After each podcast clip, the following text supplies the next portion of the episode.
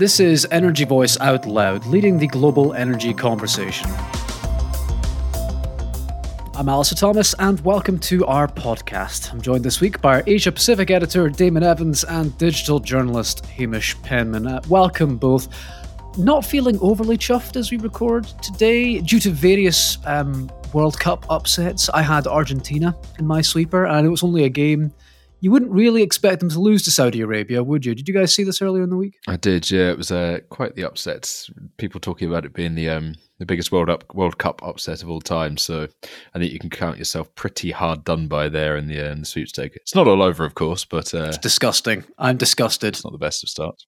Spain, who won the World Cup in 2010, lost their opening game, so take some solace from that. Yeah, I know, but they're they've chosen violence this week. Costa Rica, my goodness. Uh, yeah, not not. Damon, are you watching the World Cup over there? Are you uh, following things closely? I'm not. I, I saw that that headline, and um, and the taxi driver this morning told me about England and Iran, and, and he's a big England fan apparently. But um, that's about the the extent of my uh, my coverage.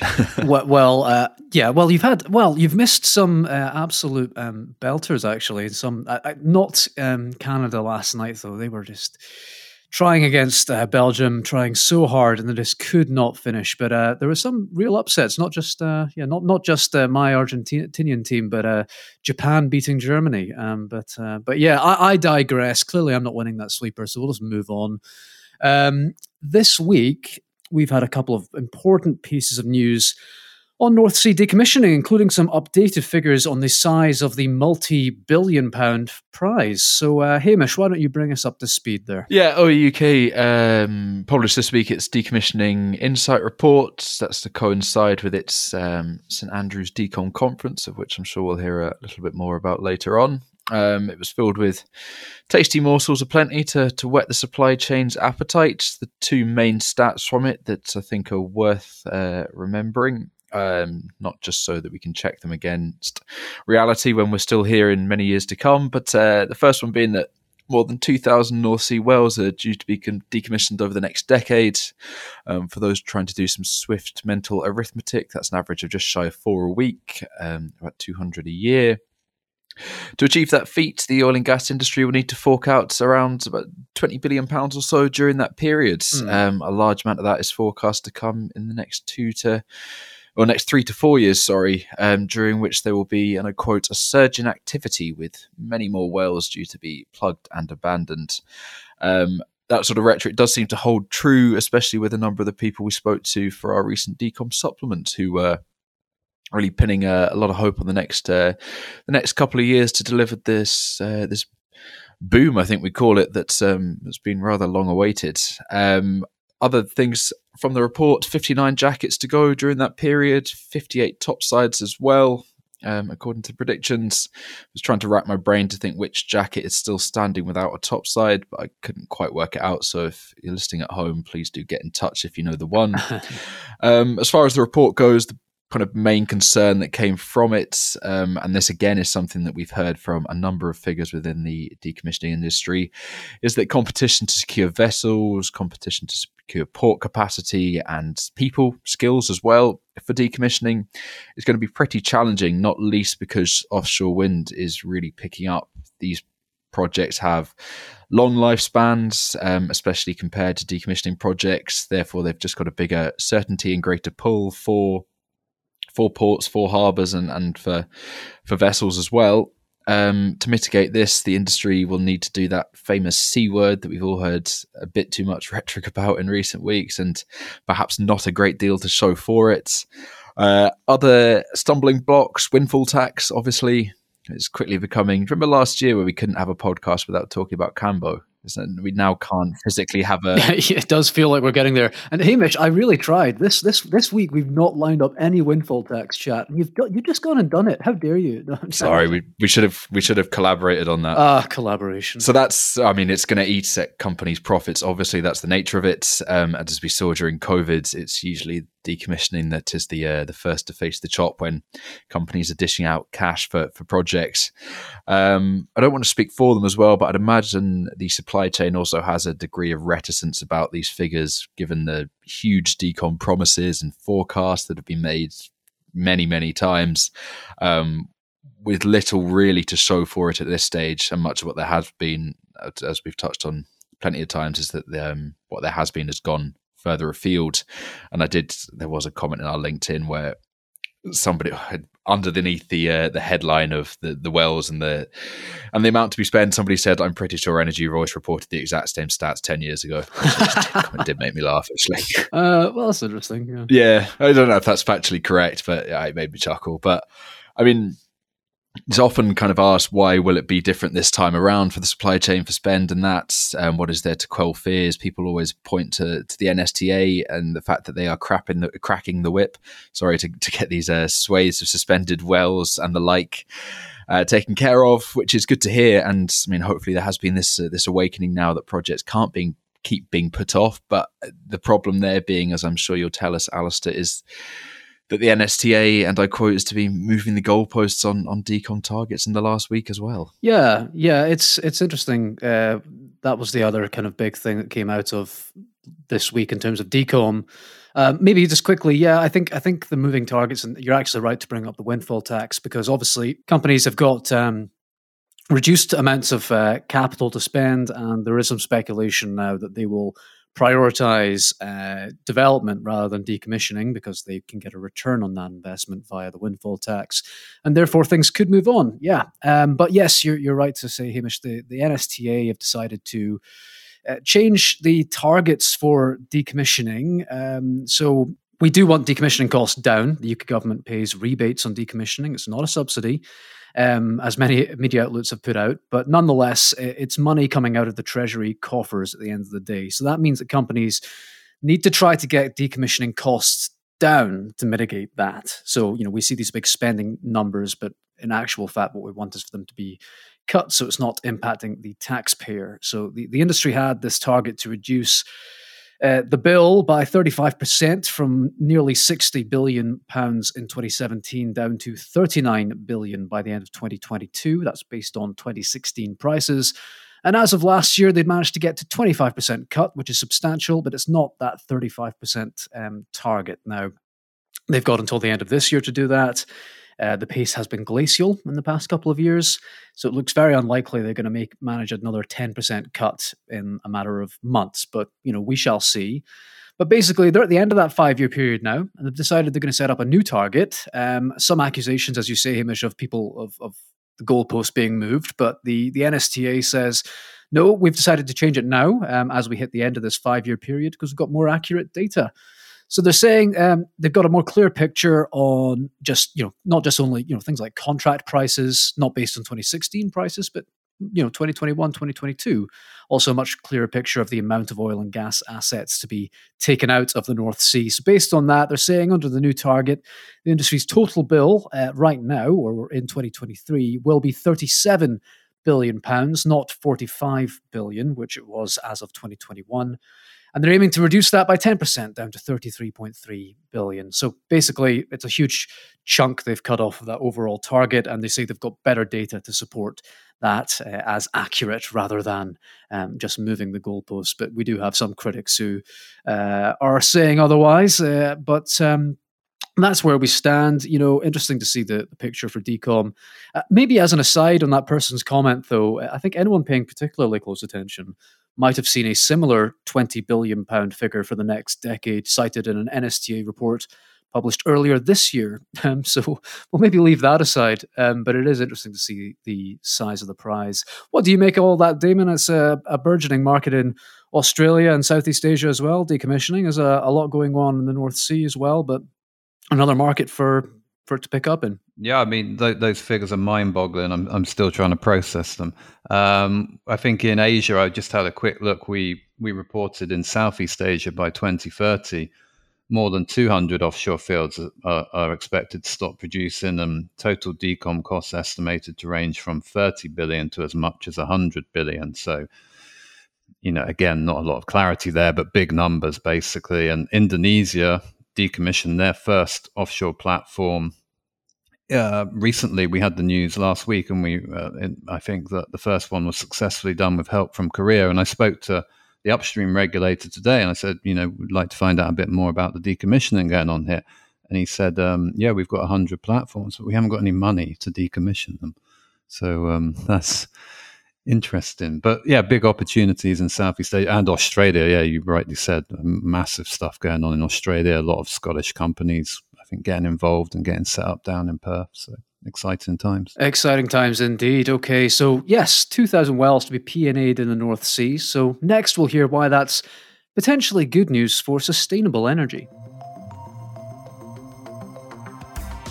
Energy Voice investigates and reports on what matters in global energy, helping sector leaders understand the geopolitical and economic factors underpinning current events and giving them a view on what's coming over the horizon.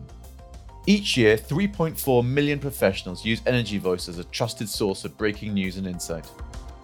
Subscribers to Energy Voice receive unlimited access to the Energy Voice website, including premium content, free and discounted special reports and additional content, free access to the Energy Voice Live app featuring a personalized feed, and priority access to Energy Voice events. For a 30-day free trial subscription to the Energy Voice website and app, visit energyvoice.com slash subscriptions. Join the global energy conversation with Energy Voice. Yeah, so uh, as you said, Hamish, I was at the lovely Lush Fairmont Hotel at St Andrews uh, this week. No golfing, I'm afraid, um, but for the annual Decom conference. Uh, and one of the more interesting items to come out of that uh, was from the NZTC, the Net Zero Technology Centre, which is based in Aberdeen. And they're planning to create a, a national geothermal innovation centre based somewhere in the northeast of Scotland. Uh, which would be the, the go to hub uh, globally for geothermal technology. So, for those who don't know what that is, geothermal is effectively a sustainable energy source. It takes its heat from underground and converts that into electricity. It's part of the energy mix in a number of countries like uh, like Iceland and the Philippines. I gather it isn't particularly expensive once it's up and running. Uh, the, this, the, amount of power generated seems modest compared to other forms, you might argue, but um, ultimately, a large part of the problem seems to be the upfront costs, exploration, and drilling. But if you've got a stock of wells, say 2000 in the North Sea, for example, that you could repurpose, you could see how there's some joined up potential there. So the NZTC wants to create this center, three sides of it, a solution center to you know pilot for pilot technology, a knowledge hub which will kind of share lessons and create this kind of bespoke regulation to set up geothermal in the UK and abroad, and an accelerator program which is akin to what we've had in other parts of the, the NZTC, whereby they basically scale up new starts through grants and uh, mentoring programs and things of that nature. So, quite exciting stuff. And they reckon that geothermal could account for 5% of our power demand in the UK by 2030, so not long at all. By, by 2050, they think that could increase to 20%. So, substantial kind of oil and gas industry crossover potential there. Still questions on how it might get funded and what have you, but there's a plan here. So interested to see where it goes. Interesting you mentioned that 20% figure there by 2050 because 20% is often the um, the figure that's given as a baseload amount that the U- UK energy system needs to keep itself ticking over. And there is this discussion at the moment about will it be nuclear that supplies that? I saw Ian Blackford recently saying it will be tidal that will do that as well. So I think geothermal, this just seems to be a very good, many technologies trying to stake their claim to be that baseload because that's almost a golden ticket because you'll just, uh, you, you will likely get a lot of support for it. Should you be the uh, the one that people chose? I mean, it's not that well established in the UK. I don't believe, though. There, I think there is there is a project going on down in Cornwall, I think, a geothermal one. We I wrote about it a couple of years ago with Ecotricity, who are Dale Vince's company, who's the kind of renewable energy pioneer and more interestingly, chairman of Forest Green Rovers Football Club. Um, Specific knowledge. Yeah. Well, he, he came on the pod a few years ago, actually. Um, so friend of the friend of the pod. Oh yeah, yeah, yeah, yeah. I remember now. Oh yeah. Yeah. So they've signed an offtake PPA agreement for um, for the geothermal energy down in um, in Cornwall. Yeah. So I, uh, it seems like there are some some baby steps, but certainly in terms of announcements, there there are many many more in the last six months or so than there have been in however many years prior to that. Yeah, yeah, uh, I think uh, that's a fair assessment. Geothermal has been uh, growing in interest in the UK. I'd say we had the first geothermal conference in Aberdeen this year, I think, and there's been some oil and gas players showing interest. Um, who have we reported on? Uh, well, actually, dominantly recently has been this company. I want to pronounce it as CeraPhi. I've heard Ryan, who's spoken to them, call them CeraPhi do write in.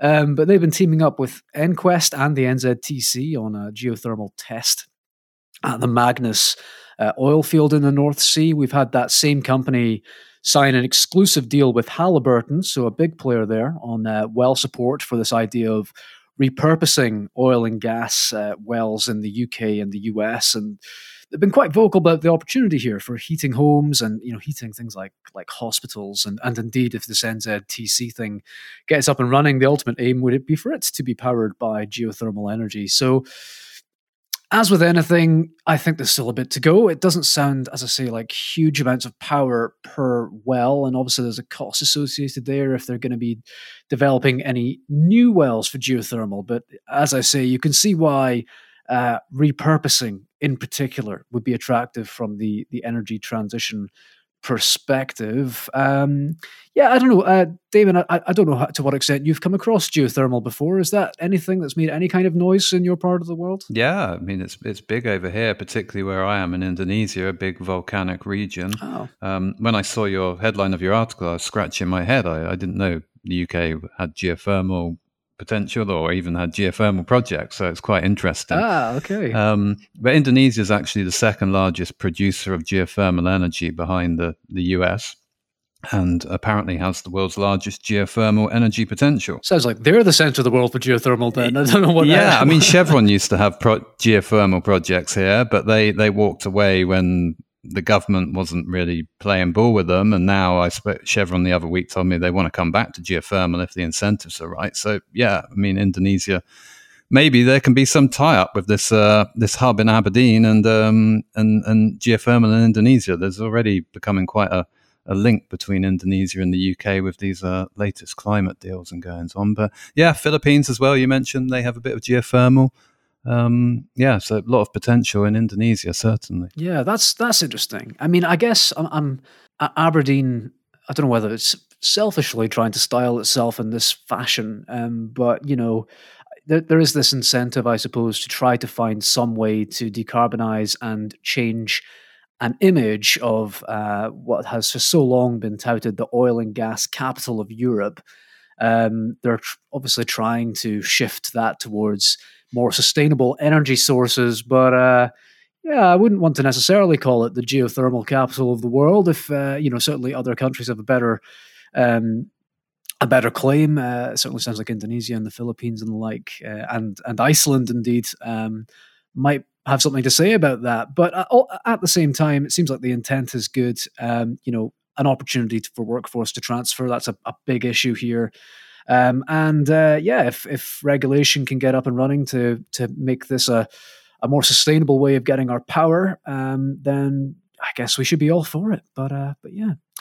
Okay, well, we'll leave that hot geothermal action there for now. Uh, and next up, it's Damon's. Uh, Damon's with us for Indonesia's move away from coal into natural gas.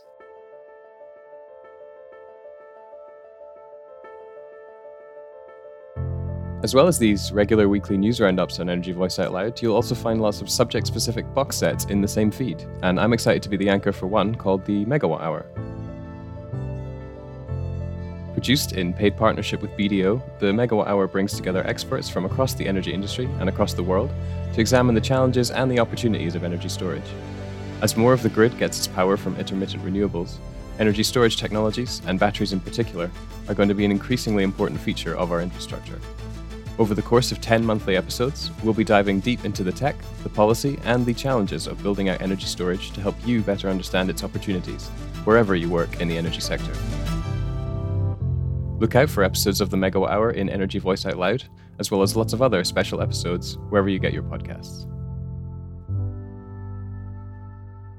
Okay, Damon, so I know we're talking national spending here, but Indonesia seeking 179 billion for upstream investment. That seems uh, that seems a tall order. Yep, you heard it right. 179 billion. That's what the the government estimates they need to meet their 2030 oil and gas production targets. Um, they're aiming for 1 million barrels per day of oil production and 12 billion cubic feet per day of gas in 2030. Um, oil output in 2021 was just under 700 billion barrels per day, to put that in perspective, uh, down from a peak of near 1.6 million barrels per day in the early 90s. Uh, gas production is uh, not been falling off so badly. It's kind of stable at around 6.6 billion cubic feet per day, but they're still looking to double that basically by 2030. Um, so, quite a tall order. And especially as they've been kind of scaring away upstream investment for the past eight years, or or the major players that were, you know, big IOCs that were prominent in Indonesia's oil and gas sector for the past 30, 40 years. And then also at the same time, we've got the, the pivot away from coal coming into play.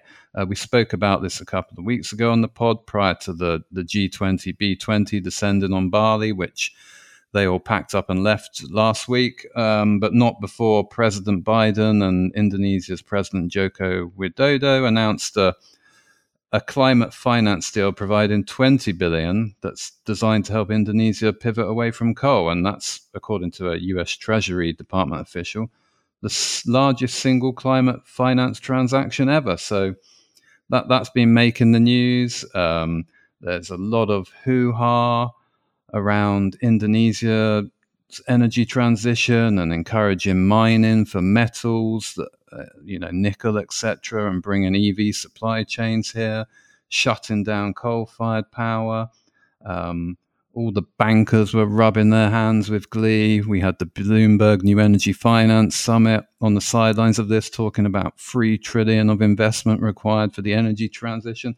So it's all quite convoluted. I, uh, don't know what's going on. Lots of money being mentioned, and you've said complicated. yeah. yes. um, but yeah, so basically now Indonesia, which was building out a lot of coal-fired power plant capacity, had this huge pipeline of it in development, is now starting to rewind that.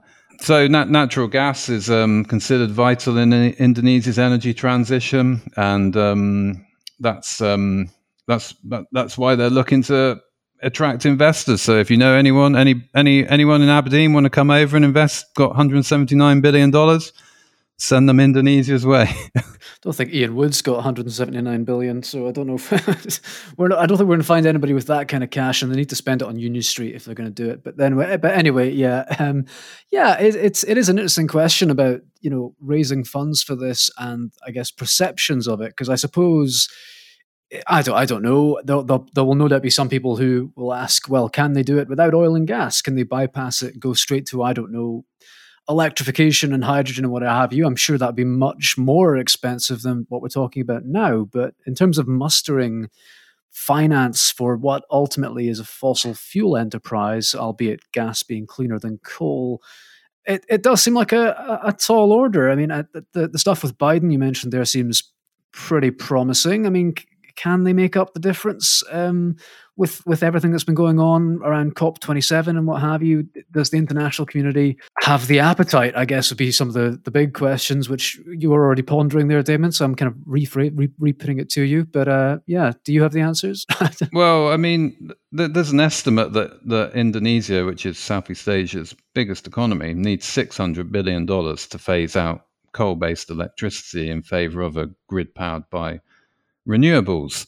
Um, but yeah, there's a lot of questions around the whole deal. Um, there's an organization called 350.org. I don't know if you guys have heard of them, but they seem to be. Um, yeah, I think so. Yeah, yeah. pushing the. Uh, they don't like fossil fuels, basically. And uh, they had an open ed in Al Jazeera saying, you know, there's growing concern that the Just Energy Transition Partnership could serve as a cover for a pivot back to gas.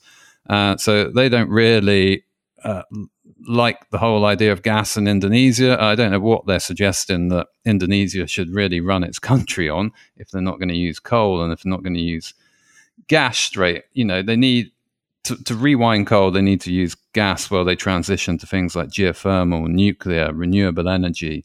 Um, also, if they transition to gas, then the plants can be um, there's a hedge uh, for you know that could be used for green hydrogen, ammonia later on, and and, and that's all kind of in the pipeline. But at, at the conference I've been at today and yesterday, there's a clear clear desire that you know, or a clear message that gas is going to be essential to to the energy transition. So I think that's the reality. To think otherwise, you you can't just replace coal straight away with other sources of energy. So um, yeah, it, it's a difficult one. I thought that was that quite good uh, quote in your piece statement. It's, I think it was something along the lines of Indonesia is uh, facing up to the hard truths or something that uh, the rest of the world seems to be um, burying. That that gas is actually quite quite useful when it comes to transitioning because it's a damn lot damn damn lot cleaner than uh, than coal and than oil as well. You speak about trying to raise the cash for this. Um, I wonder if there might be some big companies in our part of the world, Alistair, that might be looking further afield given recent tax changes that might find Indonesia rather appealing um, to invest some of their cash in, and especially if the rhetoric is a bit friendlier towards. Um, towards the production of. I'm going to get a windfall tax bingo out for this podcast. I swear, we're going. but it's it's there is all that. I mean, the main kind of hang up on the windfall tax seems to be that it will drive investment elsewhere, and people don't look that far. They kind of look at um, other countries in Europe and think, oh, they might uh, companies might look to relocate there. But if if these noises are coming from Indonesia, that is pretty favourable towards gas extraction, then a lot of these are global businesses anyway. There's no reason why they couldn't look even further afield. Yeah, if, I mean, if I was a betting man, uh, Harbour Energy and, and, and EnQuest might be ones that might look at that. That's not with any prior knowledge of anything, but uh, just from the noises that they've been putting out. But uh, but yeah, it's interesting. Yeah, I think you know that that's a good point. I think and Indonesia needs to recognize. So at the conference today, there's like Harbour Energy and Repsol, which are the two prominent players in Indonesia that are actually developing something along with BP as well. BP is quite big here, and they said, look, you know, if you really Indonesia needs to improve its terms and conditions radically. It ranks one of the least competitive in the oil and gas league table of where to attract investment. Um, and they said, look, you know, in Far Eastern Indonesia, where there's potential for giant fields, if you want people to come, just say, have 99% take for the contractor, 1% for the government. You know, you'll benefit from people coming, they find gas, reduces your import bill, etc. And then more people want to come to to develop anyway. But I think the point is they're very friendly to investment in oil and gas. They just need to set the terms now, radically change them to encourage investors to come and, and park their money here. I mean, the government rhetoric is certainly, yeah, gas is good. Gas is good. Okay. Uh, well, uh, Damon, I don't think I've got time to ask you about the man you fell out with on Twitter or, or something like that. Actually, no, I do. Go on. Oh, no. very quickly. I didn't fall out of him. I just observed him. Going back to this cl- climate colonialism thing, I'll read what he said. So this guy, um, he's an advisor to the U.S. Treasury and Janet Yellen, and um, she must be the head of Treasury these days um, on climate. And he, he he took a picture of himself next to his jet plane, exhausted after flying back from Indonesia and uh, announcing the historic 20 billion partnership for Indonesia's just energy transition. I just found it kind of ironic, and so did a lot of people on Twitter, that he was trying to encourage countries to move away from fossil fuels, and he's boasting about being on. You know, he's basically taken a picture of himself by a jet plane and um, showed a kind of lack of uh, emotional intelligence. But um, mm yeah, what to say? We've we've fallen out with Total on, on, on Twitter this week as well, so we're just picking all our battles. What happened with Total? Ed Ed Ed Reed's getting in trouble. Oh, yeah, really? Yeah, bad boy. he paraphrased. He paraphrased something. That's why he's been banished from the pod today. yeah, that's why. Yeah, no, he's he's he's hidden away somewhere now. Yeah, he's going to be in jail for the next little while, but we'll dig him out later. You know, he'll be all right. He'll be all right.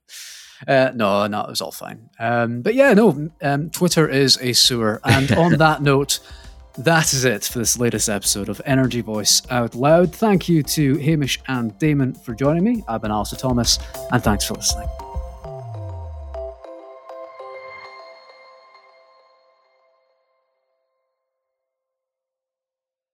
Out Loud is the podcast from Energy Voice, leading the global energy conversation. Bookmark and subscribe to energyvoice.com Sign up to our newsletter and follow us on LinkedIn and Twitter for expert analysis and insight right across the energy sector. Subscribe to Out Loud on Apple Podcasts, Spotify, Google Podcasts, or wherever you get your podcasts, and please do encourage colleagues and friends to listen to Out Loud too. If you've enjoyed it, leaving a rating or review, especially on Apple Podcasts, helps others discover it too. Thank you.